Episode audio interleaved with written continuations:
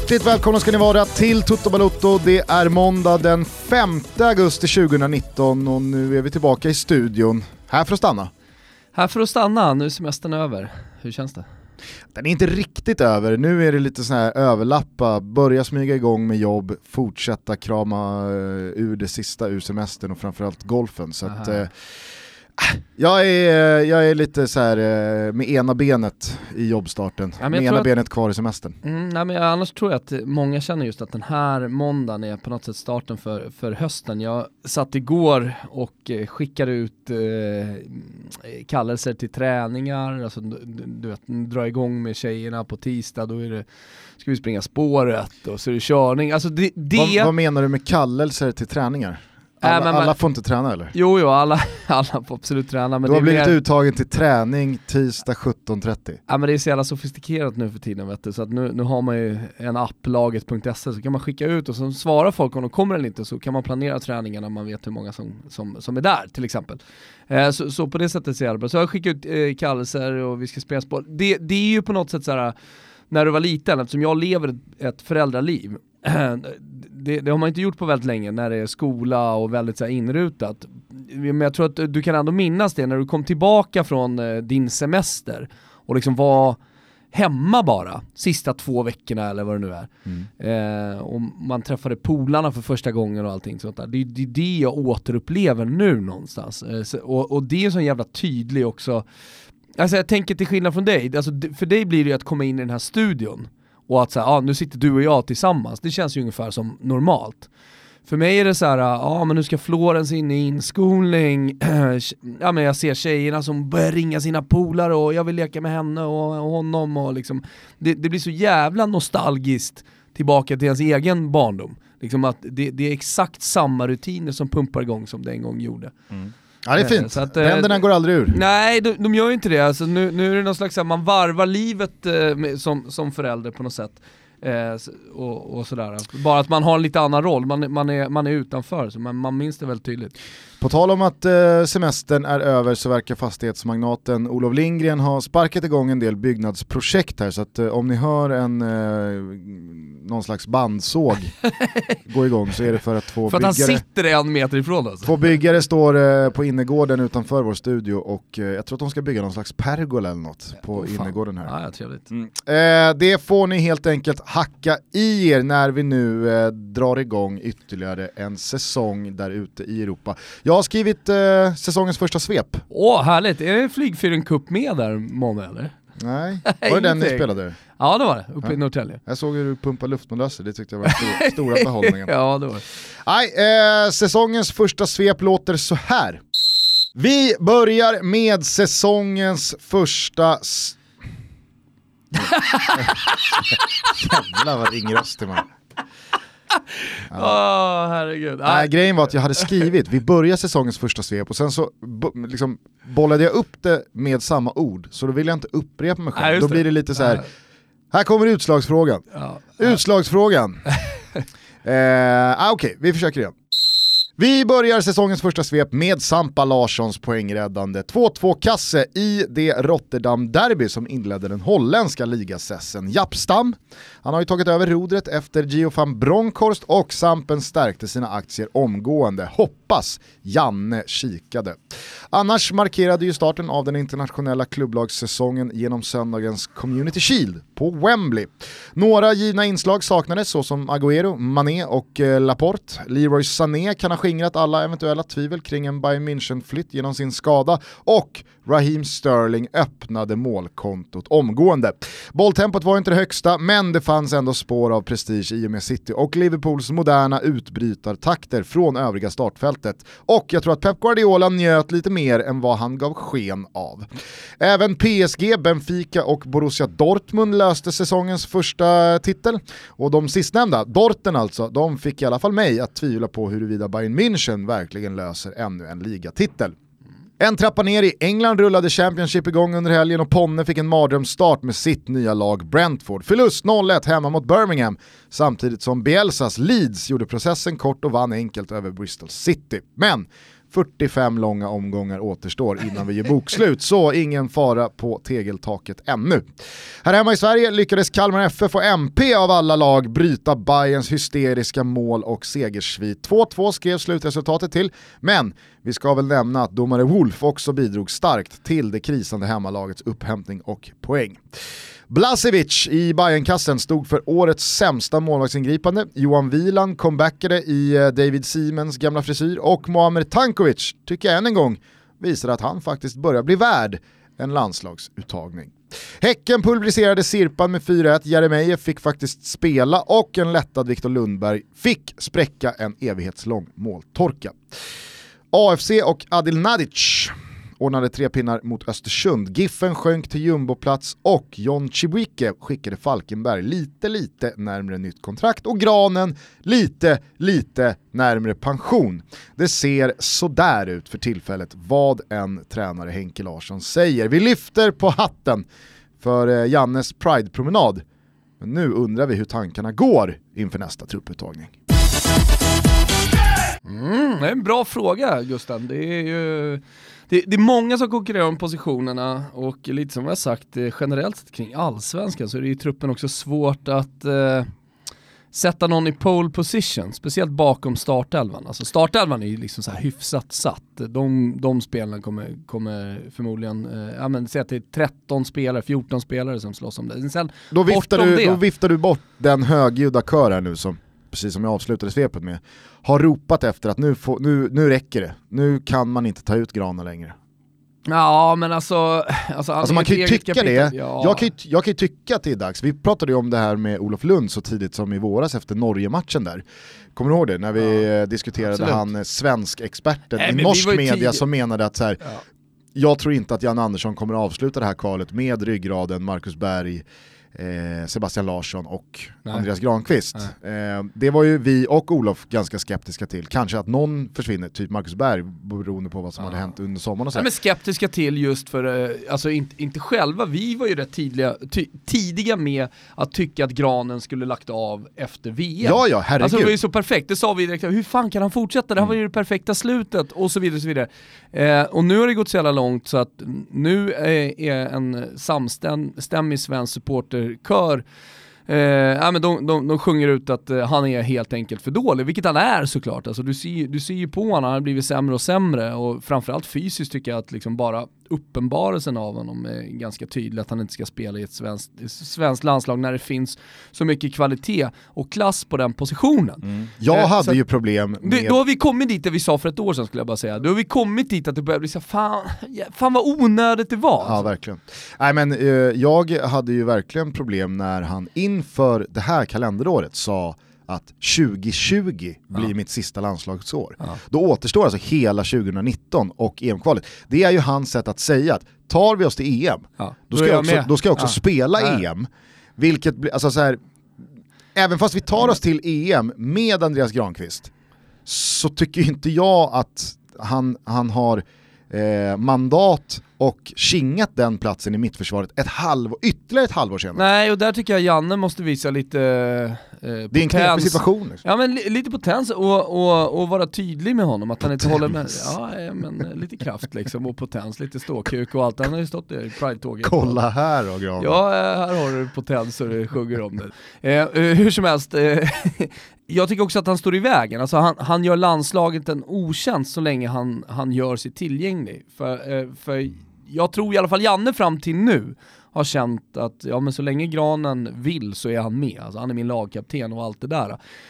Och då, då stänger han liksom dörren, dels för någon annan att ta över, han stänger dörren för en generationsväxling som är nödvändig på den positionen. Mm. Det, det, det tycker jag verkligen. Ja, och förutsätter vi, att, jävla självinsikt. förutsätter vi att Sverige tar sig till EM så är det ju då, som jag är inne på, ett halvår från att kvalet är avslutat, ett drygt halvår, mm. till dess att det är dags för slutspel.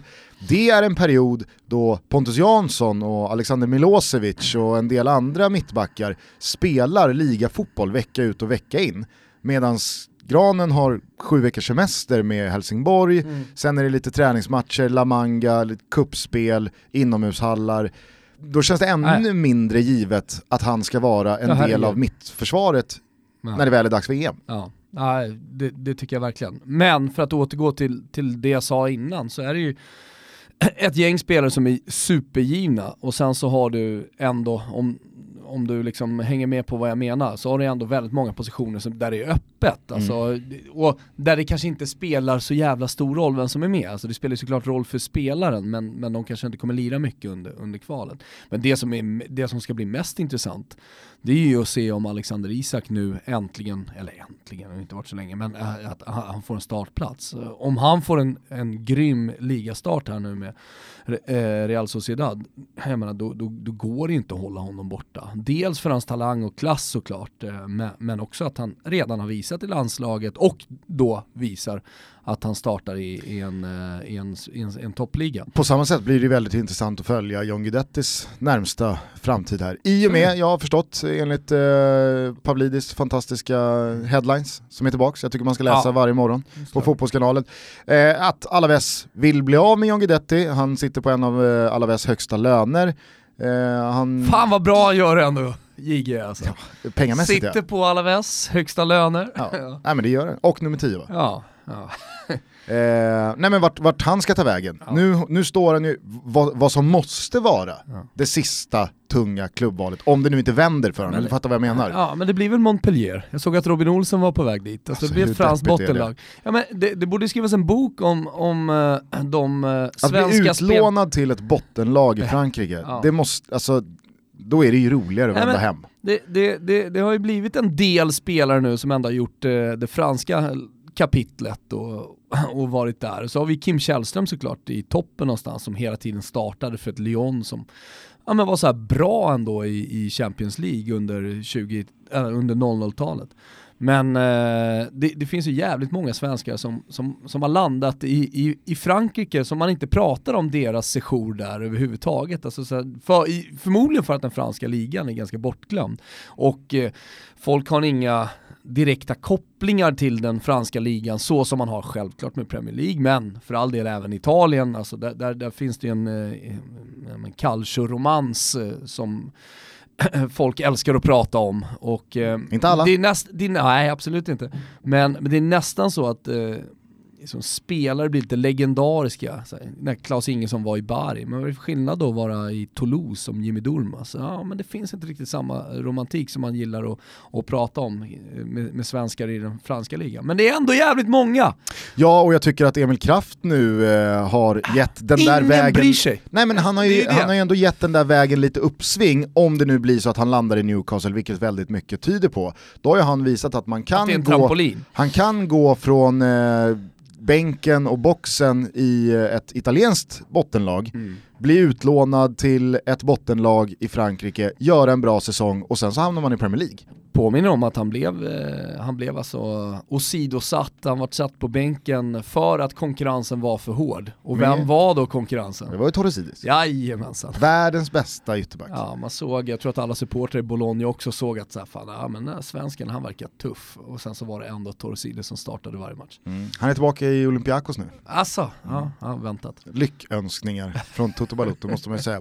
Nej, men det blir en oerhört intressant trupputtagning. Dessutom så är ju eh, Viktor Claesson kanske den första spelaren Jan Andersson kritar ner i alla fall eh, mittfältet och framåt i startelvan senaste året. Mm. Han är ju långtidsskadad, jag var inne på det i svepet. Sam Larsson har ju dansat på den där trupplinjen i två år nu, ja. sen Janne tillträdde i princip. Och så har det kommit någon skada precis fel läge och ibland så har han faktiskt gått in och gjort någonting bra. Eh, men, men det, ja, det, han, han har en märklig landslagshistoria än så länge. Exakt, samtidigt som att när Janne tillträdde, då stod ju Jimmy Durmas betydligt högre i kurs eh, än vad han gör idag. Mm. Så jag kan tänka mig att Sam Larsson ändå sitter ganska bra på det. Eh, nu eh, har väl Viktor Claesson om något cementerat sin plats som kugge i Jannes gäng mycket på grund av sina defensiva egenskaper. Mm. Kanske inte Sampas eh, liksom, adelsmärke.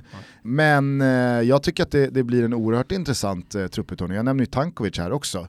Eh, det är ju en detalj som just i den här uttagningen, alltså tidigt in på ligasäsongen, eh, hur bra form är man i? Vilket slag har man inlett med? Fysiskt, är man redo för att eh, åka iväg och, och, direkt spela två landskamper och så vidare. Således blir... så har ju de allsvenska spelarna lite edge. Ja men det blir ju så. Alltså, ta Ken Sema till exempel, om han inte spelar från start, då är det såklart att Tankovic på något sätt ändå kanske kan gå om. Mm.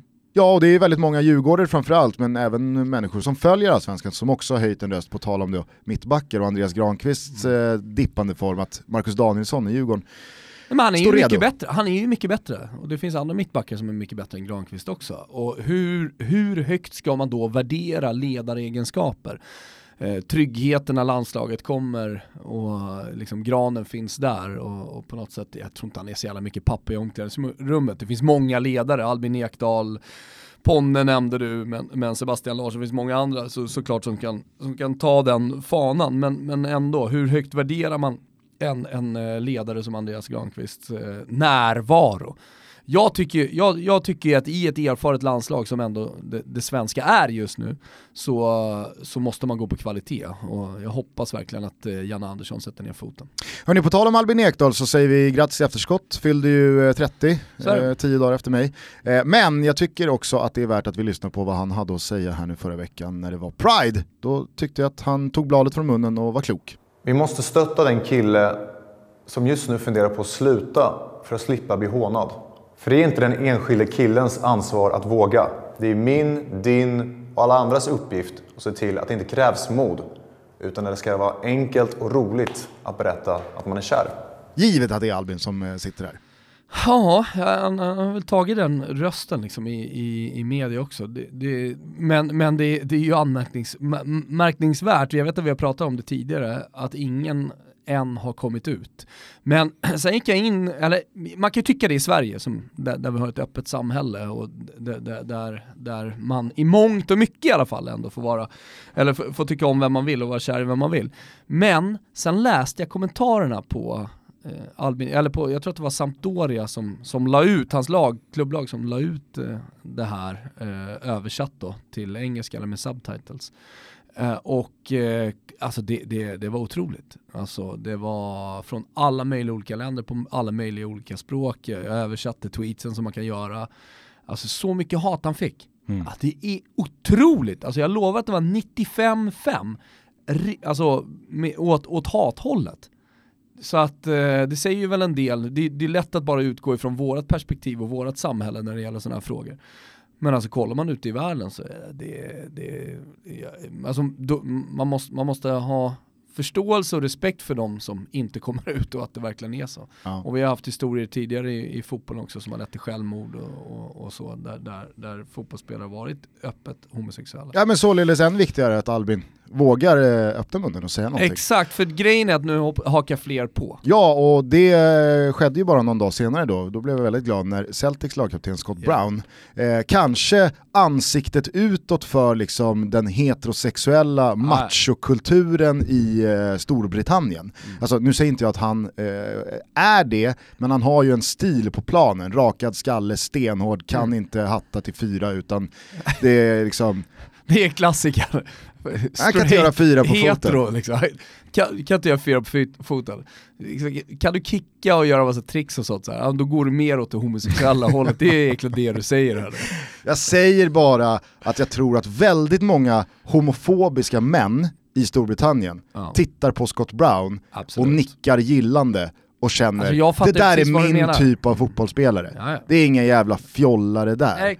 Eh, och att han då kliver ut med, han tror jag till och med hade regnbågsflaggan målad eh, på kinderna ja. och sa att han eh, hade älskat eh, ifall eh, någon lagkompis till honom eller någon spelare i ligan kom ut och, och, och bröt den här väldigt eh, dystra Ja men med tanke på hur så långa processer där är, alltså för att folk för att folk verkligen ska ta in det så krävs det ju väldigt mycket innan det ska bli accepterat. Det är det man någonstans förstår när man läser alla de här kommentarerna och sånt där. Och desto viktigare då att det, att det faktiskt händer. Mm. Bra Albin, bra Scott Brown. Vi ger väl en liten schnitzel till dem? Absolut, de får veckans schnitzel.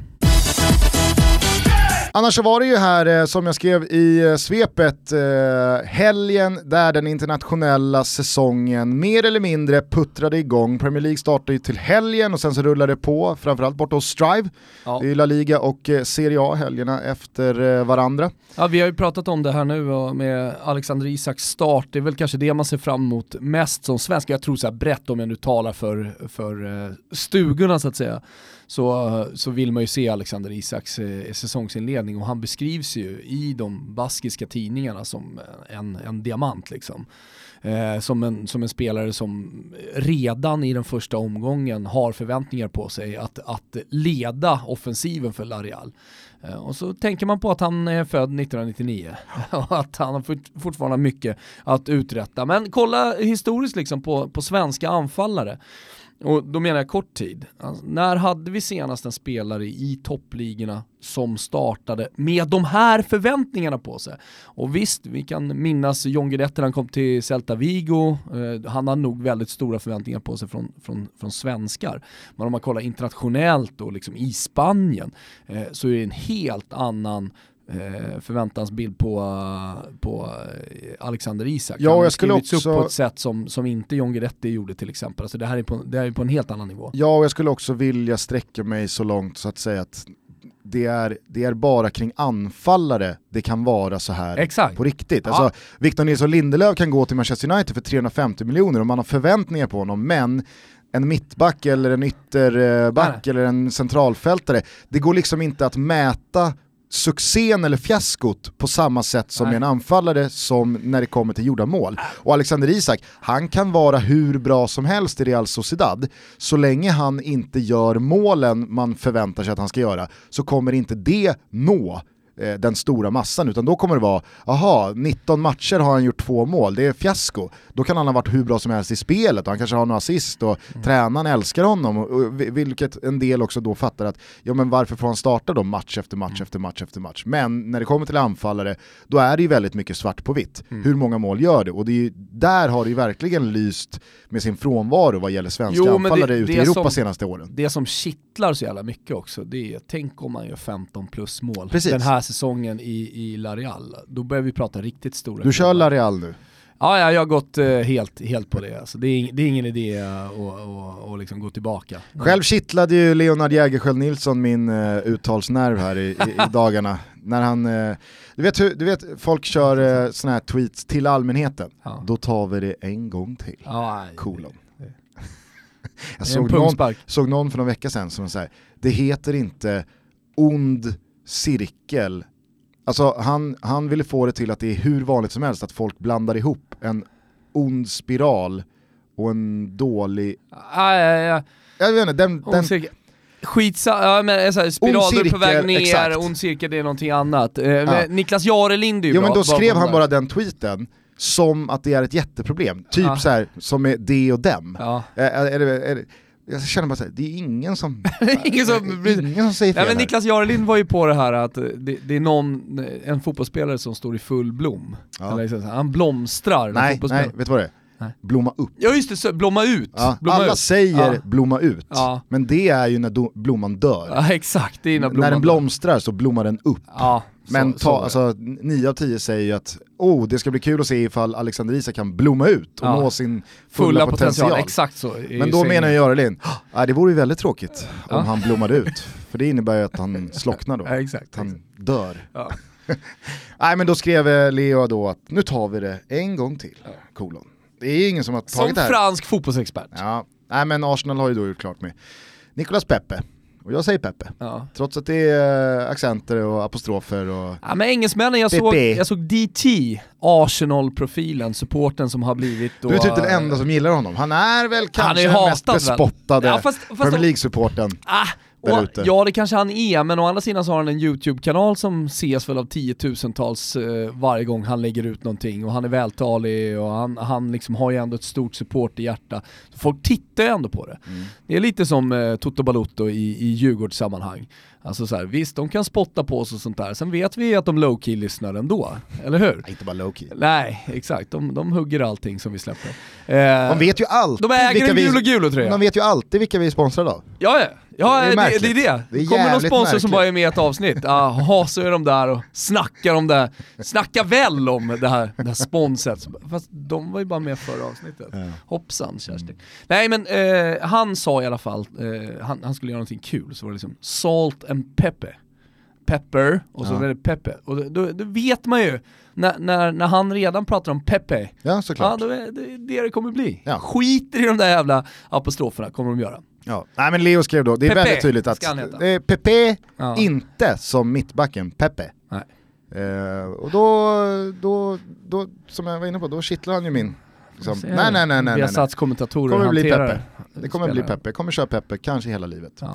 Eh, jo, du eh, slog då fast att du är La Real. Alexander Isak har förväntningar på sig och jag kan verkligen bara hålla med dig för att det är länge sedan en svensk anfallare befann sig i ett lag, alltså det fanns ju lite förväntningar på Emil Forsberg efter den där succésäsongen, eh, första i Bundesliga när han gjorde 20, 21, 22 assist ja. och en hel del mål och Leipzig skulle spela Champions League för första gången och så vidare. Men eh, nu, nu blev det ju en eh, lite upphackad säsong för Forsberg med, med, skador och så vidare. Och det går som sagt inte att ha samma krav eh, målmässigt på Nej. en annan position Nej, och det kittlar inte lika mycket heller med, med 15 assist. Hur fantastiskt det än är, så kittlar det inte lika mycket som om eh, Alexander Isak börjar bomba in mål i eh, en av världens absolut bästa ligor, ska man säga. Det är ju tyska, tyska ligan också, men detta är ett snäpp upp. Plus att Alexander Isak kommer möta Barcelona och Real Madrid, ja. alltså motståndet. Och eh, även om Leipzig bara... möter Bayern München så, så höjer inte många på ögonbrynen bara för att eh, han har gjort två, eller Forsberg har gjort två assist då i, i ett möte med Bayern München. Nej, exakt.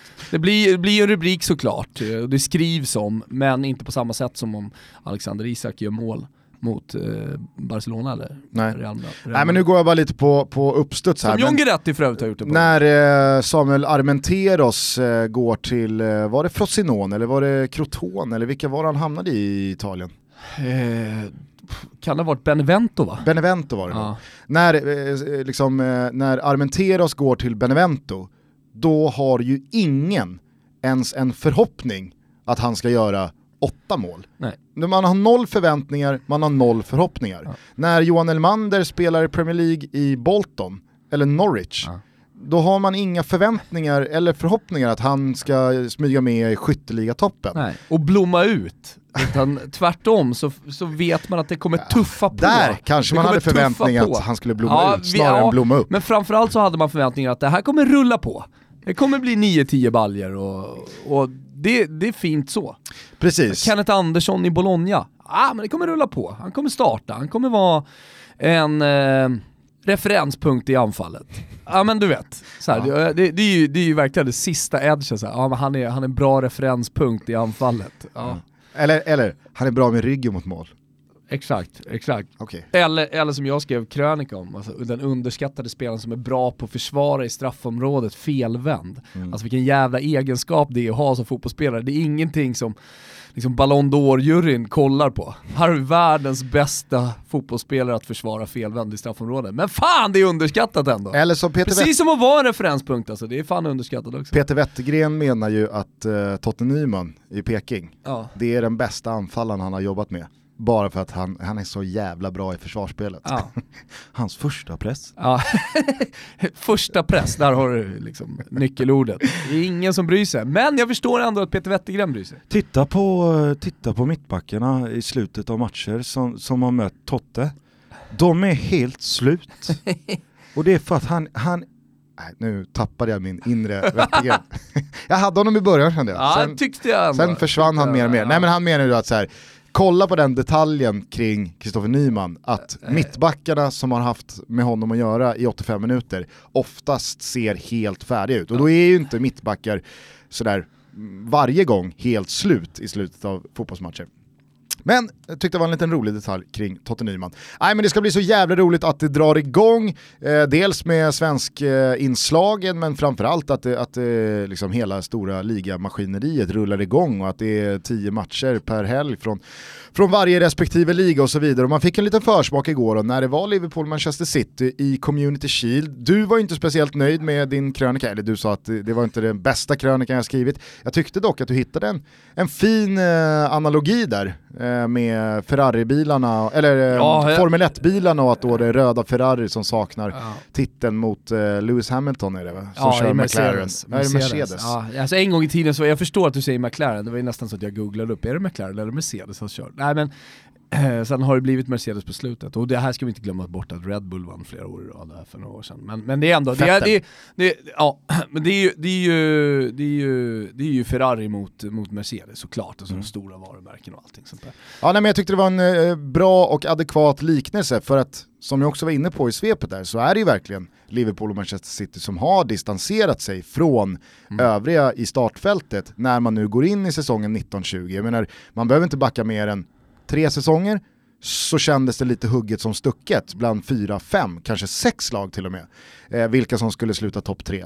Men eh, nu så är det ju, det, det är ganska ordentliga oddsskillnader mm. på Liverpool-Manchester City jämfört med de andra topplagen. Ja, med all rätt. Eh, det ska ju vara så. Alltså, dels har ju de fått också kontinuitet liksom, i tränare och så, det kan man ju hävda att Tottenham har också, men de har inte samma klass på truppen. De, de, de kan vara med i en toppstrid ett tag, men de kommer aldrig liksom, räcka hela vägen fram. Det Nej, lite som i fjol. Lite som i fjol. Det, det, man räknar ju bort... förmodligen upprepa sig. Sen har de ändå gjort en bra sommar, det, det ska sägas. Kanske kan de göra det ännu bättre, men jag tror inte att det räcker hela vägen fram. Nej. Och så finns Leicester där, så, börjar, så fort man säger sådana här saker så börjar man tänka på Leicester. Ja, men skitsamma, jag, jag, tror, jag tror att det är omöjligt för, no, för något av lagen att den här säsongen ta upp jakten. Det, alltså man, man, man måste göra, en, tror jag i alla fall, en annan typ av tränarsatsning. Alltså jag tror United körda, som Ole Gunnar Solskär, alla är nog med. Eh, till och med våra norrmän som lyssnar att han inte kommer att vinna någon ligatitel eh, i Premier League, kanske någonsin, men framförallt definitivt inte eh, säsongen 1920. Eh, Tottenham som jag nämnde eh, och sen så har du Arsenal som vi tror på såklart, eh, med, eller såklart, vi, ska säga det, vi tror ju ändå på Arsenal och vi tror att de kommer göra en bättre säsong. Men inte tillräckligt för att vara med i den absoluta liksom, titelstriden. Eh, och sen så börjar det sina på lag, eller hur? Ja, ja verkligen. Eh, och, och, jag tyckte man, man såg igår, även fast det inte var den mest intensiva matchen och tempot var inte uppskruvat på max, så ser man ju ändå att Manchester City kan få den där solida backlinjen i Liverpool att gunga. Nej. Jag tyckte de hade kombinationsspel, inte minst i första halvlek. Kevin De Bruyne, Sterling, alltså där de väggar sig igenom, spelar på tredje Ja men det var någon hårfin offside och, och sådär. Exakt, och då var det ju 50-60 matcher i fjol där van Dijk styrde den där backlinjen med järnhand och den mm. såg hur stabil och säker ut som helst. Visst, det är tidigt på säsongen och det har varit några veckors semester och man kanske har lite svårt att ladda om till en sån här match och på fredag så är det Norwich som kommer på besök till Anfield, då lär det nog inte, det lär nog inte vissla eh, förbi spelare och bollar och eh, van Dijk får slita sitt hår. Eh, men jag tycker ändå City visade klassen och det gör man utan Kun Agüero, eh, man blir av med Leroy Sané tidigt i matchen, Riyad Mahrez var inte med. Alltså så här, man visar ju att det gäller, om, ja, om, ni vill, om, ni vill, försöka utmana oss om ligatiteln i år igen, då får ni hänga med från start, för att City, City kommer ju gasa. Ja, och, och det man vet med Pep Guardiola är att han alltid förnyar sig. Jag tror att han har legat hela sommaren och grubblat på så hur kan vi skruva på det här ytterligare så vi blir Ja, men så vi eh, kanske inte blir ännu bättre. Men märkte man men inte däremot... den lilla detaljen i Rodri? Ja, kanske. Men det jag skulle säga är så att man överraskar, man, det finns ett överraskningsmoment ja. i City, för annars så blir det ju lätt så med mesta lag. Att de, ja, fortsätter med tyngden och på grund av att spelarna är så exceptionellt bra individuellt och att mm. det finns ett grundspel. Men, men, jag tror att Pep Guardiola är av den, eller vet att han är av den sorten som vill hitta överraskningsmoment så att motståndarna inte riktigt är med. Mm. Men då, och då säger du Rodri. Nej men jag tycker att eh, Rodri tillför dimensionen från Fernandinho, mm. att det snarare blir en ruljans, positionsbyten, alla kan vara kreativa med bollen på ett helt annat sätt, följa med in mot straffområdet. Fernandinho var ju best in the business på sin grej, men jag tror att lag som försvarade mot Manchester City visste att okej, okay, Fernandinho kan vi släppa i ett ganska tidigt skede av anfallsuppbyggnaden. Nu var det ju otrolig rörelse från eh, Rodri. Jag tyckte han såg jävligt bra ut alltså. Mm, nej men Fernandinho hamnar i det där facket som Busquets gör, som är en fantastisk positionsspelare och, och defensiv. Men, men eh... Var det inte otroligt att Noah gav Sergio Busquets spelaren man aldrig har förstått hypen kring. Oh, ah, det, var, det, det, säger en del om Noah alltså. Ah. Nej, jag, jag, jag hajade Noah, till ordentligt. Noah, det, det, man tänker efter Noah-avsnittet också, alltså bortom att han är fantastisk och man gillar att lyssna på honom, eh, det, det, är att han är ju en man med många låsningar. Alltså han, han är jugoslavisk på det sättet liksom. Han, han låser sig lätt vid saker. och så har han svårt liksom att, att, att, komma ifrån låsningarna, svårt att hitta nyckeln. Nej men så här, om något så brukar väl alltid Sergio Busquets få Ja, visst, han spelar i Barca, han har vunnit hur mycket som helst och alla nämner honom allt som världsklass, men han är fan ändå underskattad. Ja, exakt. Det är det man brukar få. Här, där är det tvärtom. Ja. Nej, eh, jag, tyckte, jag tyckte ändå det fanns små härliga detaljer att eh, notera i både Manchester City och Liverpool. Eh, mm. blir kul att se, för det tyckte jag man märkte eh, hur mycket Liverpool saknar Mané. Alltså vilken vital del han är mm. av den där, inte bara trion utan hela anfallsspelet. Mm, och även om det inte är hans mål eller hans assist som vinner matcherna så är det hans uppöppnande löpningar, hans eh, rivighet och snabbhet eh, och ständiga orosmoment för motståndarna. Liksom. Att han är ett ständigt orosmoment för motståndarna, det, det, det, det ja, det, det, är en, det är en spelare som man verkligen vill ha in. Men eh, han kommer och, men det är det som också är, ska bli så jävla kul att se. Även om, som jag skrev igår, alltså, mycket är likt förra säsongen, så finns det ju fortfarande detaljer som kommer vara annorlunda och det är de man kommer leta efter när nu Premier League drar igång. Jag hörde aldrig någon bakgrundsstory kring det, det kanske inte var så, men jag tycker Citys tröjor var otroligt snygga. Alltså det måste ju varit någon flört med någon gammal 50-tals, eh, 60-tals variant. Mm. Eh. Ja men det är enkelheten såklart som man gillar och det, det, du, du är inne på det nostalgiska här, att tröjorna en gång i tiden såg ut sådär. Det var liksom inget men, men, det kändes nästan som att de spelade i, i ett material som var lite för tjockt. Exakt. Alltså är du med? Det, det, det alltså innan, inte så bra. Nej, innan man kom på att det är jävla trevligt med an, eh, att tröjor ska andas. Funktionsmaterial heter det. Innan funktionsmaterialet kom in. Och du vet ju vilken Rolls Royce av alla funktionsmaterial är. Och nu pratar jag inte bara om fotboll utan generellt sett funktionsmaterial. Ja, det måste ju vara vad heter det, Synt, nej inte synt. Nej, nej, nej, det är ju Gore-Tex Gusten. Alltså det, det, det, är ju dessutom eh, skyddat eh, hos patentverken liksom, runt om i världen. Men vilk, vad, är det, vad är det jag tänker på för material då? Alltså, polyester? Poly, nej, inte polyester. Alltså såhär tränings-t-shirts, matchtröjor. Alltså, de är gjorda i, i någon slags jävla polyester, okay, ja, tror jag. Ja, kanske det och, men sen så finns det ju en massa olika varianter. Clima Cool på Adidas till exempel är ju mm. en.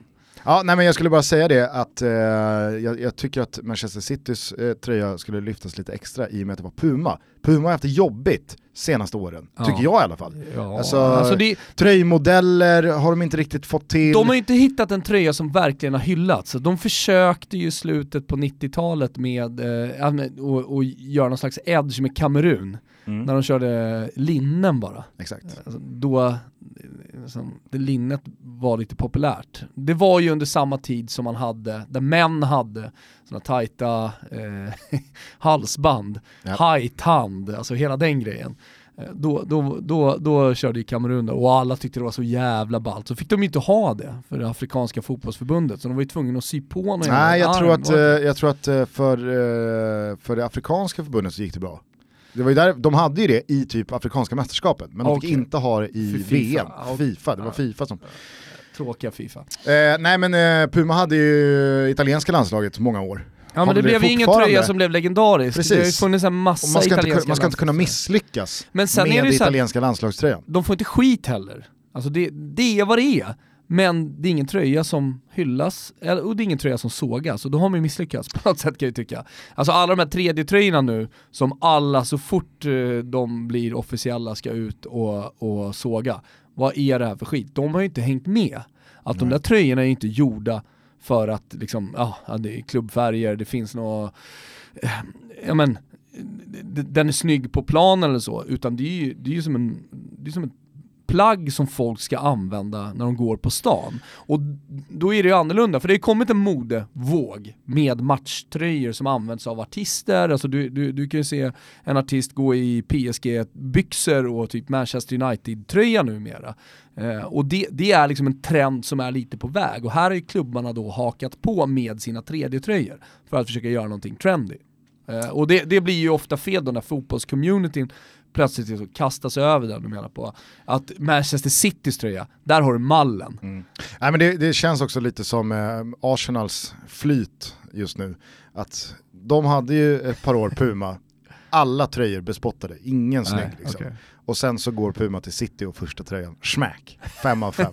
ja. Nu har ju Arsenal löst det bra ändå, jag tycker att Arsenals eh, tröja eh, till den här säsongen, Adidas är ju tillbaka, ja sanslöst snygg. Ja, men jag tycker att Adidas är li faktiskt lite på väg. Jag tycker att de har, de har någonting på gång 2019. De har någonting på gång. Ja, precis, som, precis som Schalke. Ja. På tal om Schalke och att de har någonting på gång så för man ju tankarna såklart till Pöler. Han är ju igång här nu med nyhetsbrev på sin egen sajt, har du sett det? Nej, det har jag helt missat. Jag retweetade igår. eh, han behövde lite spridning. Okay. Eh, jag tror att det är pöler.nu eller pöler.se. okay. Där han kör nyhetsbrev. Och det är tysk fotboll då? alltså signa upp snälla för att göra mm. Pöler glad. Igår kom andra nyhetsbrevet och han skriver inte ute som att det är nyhetsbrev nummer två eller eh, inlägg nummer två, utan det är issue number two. Okej. Ja, ja, ja. Så jävla fin han är. Ja, ja, alltså. han kommer in i studion här och ska snacka tysk fotboll vad det lider. Vi ska prata upp eh, Premier League-säsongen utan och innan också med eh, fantasy-oraklet Jesper Hoffman. Eh, ett avsnitt ni kommer höra om några dagar. Det blir kul. Till det så kommer vi dessutom damma av den gamla klassiska Ruben mm. från Tutski Balutski. Det kommer inte kallas för Ruben, Nej. kanske pundet eller Nej, något. Vi får se. Vi får se, där vi i alla fall har tagit ut ett odds, eller en spelmarknad per lag. Och så kommer det här givetvis då finnas under godbitar och boostade odds borta hos Betsson. Hoffman har satt ihop en Frågan är om det fan inte ska heta Ruben. Bara för att det är så jävla, på tal om varumärken, och det är så jävla starkt varumärke. Vi borde fan skicka in det till Patentverket. Ja, kanske det. Ja, nej, men... Undrar vad den ryska staten skulle säga om det. Någon, försö någon försöker trademarka Ruben här. Du, fan, det såg jag. Gulasch till Liverpool. Aha. Som alltså försöker trademarka Allé Allé Allé-ramsan. Var inte det någon Blir slags... man inte, är, är, blir man verkligen... inte förbannad när man hör det? Alltså nu, nu är det ju semester-Tompa som pratar, eh, för att normalt sett så hade jag haft järnkoll på det här, men äh, är det inte fake då? Nej. Har de verkligen försökt att göra det här? Alltså, för det är ju så, det är så töntigt så han, som skickade ut, han som skickade ut den här tweeten och har skrivit hela artikeln, alltså det, ja. det var ju en riktig journalist okay. på en riktig tidning. Ja, ja, och artikeln fanns, alltså det var ju liksom, det var ett långt, gediget grävjobb. Allé, allé, allé. Alltså det, det som en gång i tiden var förknippat framförallt med Napoli, även om det var en annan italiensk klubb som liksom var först med den. Så ja, alltså i, Napoli som satte den på kartan så att säga. I artikeln, i hela det här reportaget så framgår det att minst sex rejält liksom så här, kända stora klubbar ja. har sjungit den här långt innan Liverpool för första gången körde den på någon läktare. Eh, och, och jag, alltså så här, jag är inte emot att ramser och sånger får fötter och springer vidare till nästa läktare. Alltså, det är väl eh, det är väl vad bra ramser och sånger gör, ja. alltså får fötter och tar sig vidare. Ja. Men när man börjar då trademarka och, och hävda att det här är vår, ni får inte använda den. Det är som med You'll Never Walk Alone. Ja. Alltså det var ju inte Liverpools från början, Manchester United sjöng väl den eh, många år innan Liverpool gjorde. Celtic har ju sjungit den lika länge och Dortmund har den också. Kan det inte få vara så då? Måste, mm. så här, Liverpool har ju till och med nått positionen där... Du absolut... går aldrig ensam. det slår inte i Sverige eller? Nej, det slår inte i Sverige. Ja, för tyskarna sjunger den ju på tyska. Nej nej. Jo, men verser och sånt sjunger väl på tyska? Nej. Jag, jag tror fan Alltså jag var på Westfalen, Jo men jag tänker att de klämmer på... Ja men då, jag tänker att tyskarna de är så jävla bra på att dubba och göra om, att de, att de ändå har... Aha. Men du tar dig runt på tyska, vad skulle refrängen vara? You eh, never walk alone. Eh, du, eh, tu gest eh, eh, mai, då kommer italienskan in. Eh, nicht eh, einsam. Okej, okay, försök ja. sjunga då. hur går det på engelska? You'll never walk alone. Du gehst nicht einsam. Nej, det har jag aldrig hört. Det har jag aldrig hört. Och det var garanterat inte det jag hörde på ett fullsatt Västfallen. Uh. Nej men är så här, Liverpool har ju nått positionen där majoriteten förknippar You'll Never Walk Alone med Liverpool. Räcker inte det för dem? Mm. Måste de då liksom så här, vara oskönaste killen i klassen och eh, tvinga de som också har på sig hans keps att ta av sig kepsen? Ja. Fan, kan inte alla få kepsen? Alla som vill ha kepsen på sig kan väl få ha den? Mm. Är det pinsamt mm. beteende. Premier League special med Jesper Hoffman, som sagt att vänta. Dessutom så är det ju högoktanig fotboll, inte bara på Strive, utan dessutom på Friends Arena. Ja, men vi har ju pushat den här matchen eh, ända sedan den kom ut och jag har ju förstått då av eh, biljettförsäljningen att eh, det är en match eh, som folk verkligen vill gå på. Eh, till en början så var jag lite småskeptisk, tänkte fan kommer 25 000 på Friends Arena? Blir det är ändå 25 000? Av ja, absolut. Men nu är det mycket folk. Det luktar lapp på luckan. Ja, det är det till och med. Och det är jävligt häftigt. Nu kan jag ändå känna sig, jag, jag förstår folk. Vad gör man annars i augusti när hösten står runt eh, hörnet och väntar på en?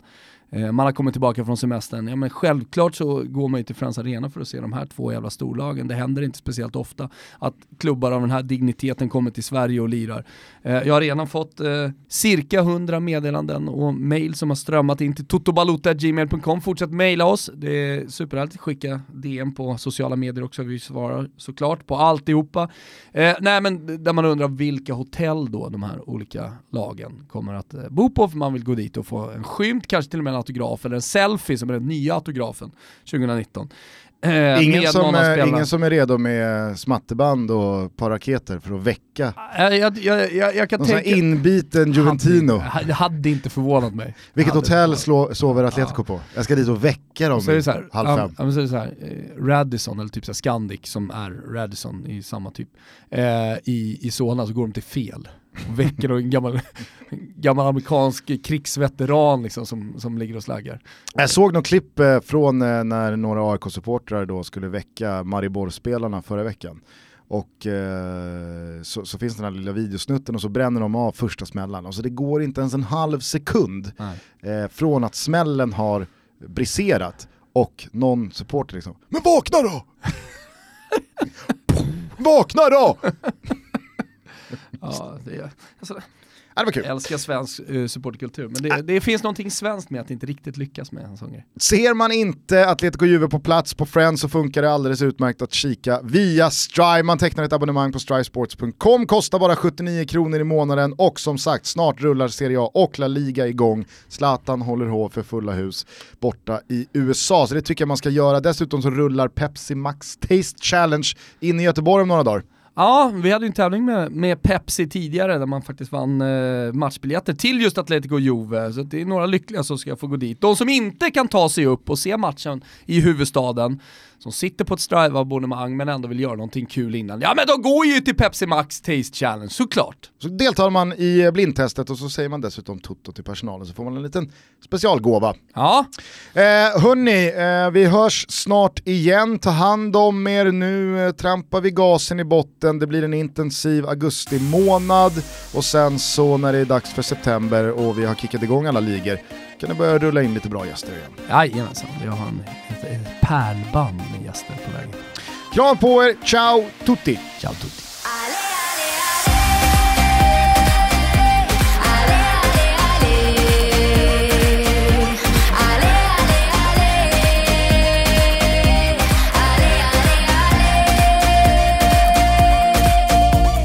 Siamo combattenti, siamo guerrieri, siamo pronti a vincere noi tifosi veri Senti la passione per questa città, l'amore del mondo a che sa, l'amore per la maglia che ci lega, davanti all'avversario mai si piega, come i gladiatori non solo calciatori, grandi uomini, undici campioni.